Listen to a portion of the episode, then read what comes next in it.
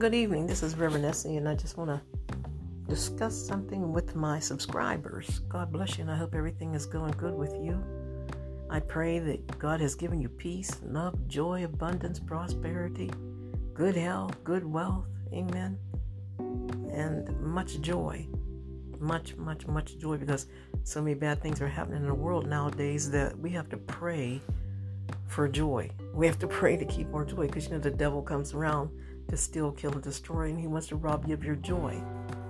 And I was just laying here tonight after a successful Sunday. It was a really nice Sunday, and God gave me a good sermon. I preached on uh, Ye Old Schoolmaster. So you could look it up on um, Anchor, or you could look it up on, uh, well, I'm on Spotify too, or you can look it up on my YouTube channel, Esther R. Scott, and it's called Ye Old Schoolmaster. It was really good. And I'm laying here tonight. This came in. I shut the laptop down and shut the house down and everything. I just came I thank God. I just began to thank God for the peace that He's given me. And I am finally in my life content.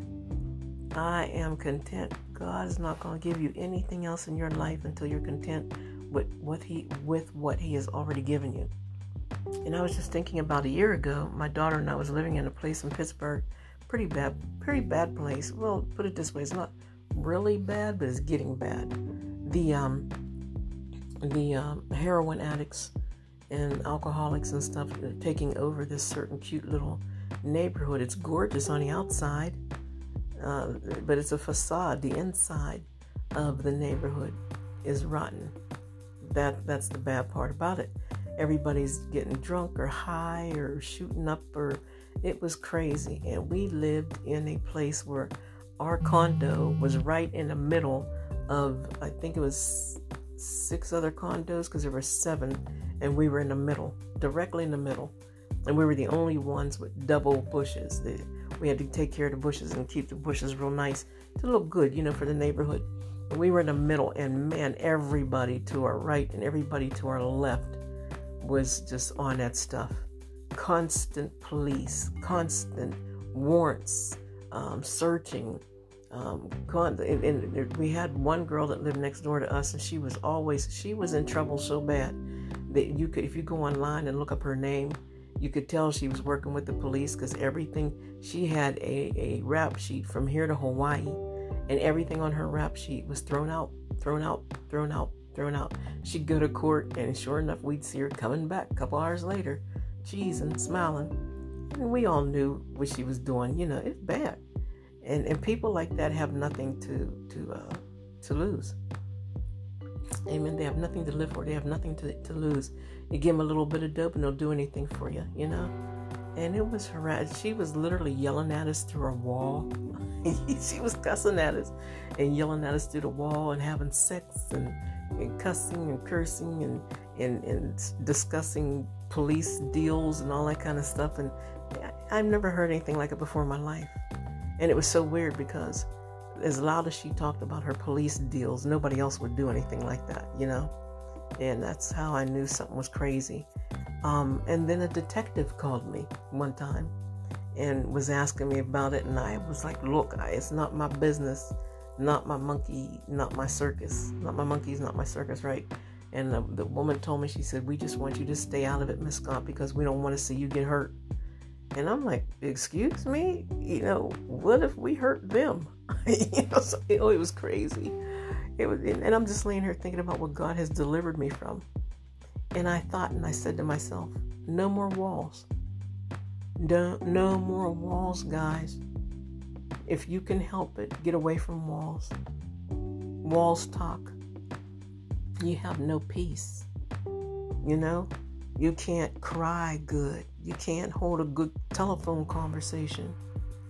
You can't turn your TV up the way you like it. You can't dance. You are so restricted when there are people next to you and around you. And the walls where we lived at the condos were cute, but they were put up very quickly.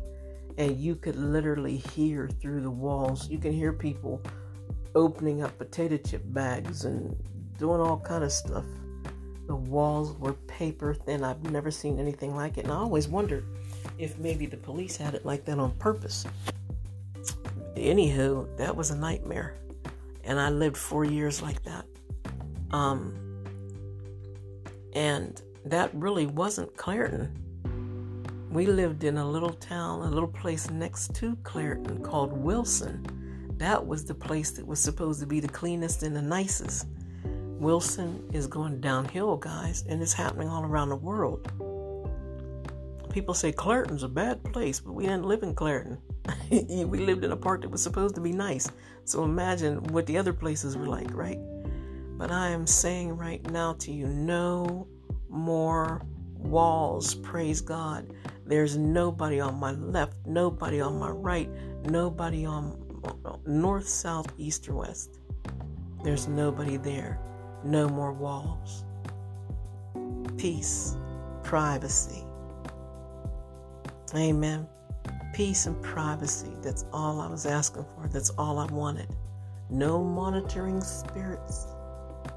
I bind them in Jesus' name, right? We don't need any monitoring spirits. Life is hard enough. Amen. Hallelujah. So that's what I wanted to tell you tonight.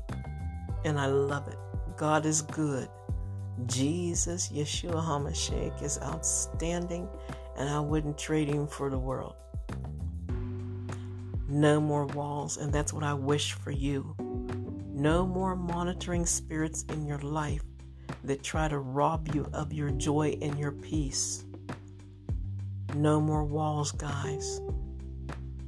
God bless you and have a beautiful week to come. By the way, before I go, tomorrow is the 1st of August 2022. So happy August. God bless your August. No more walls.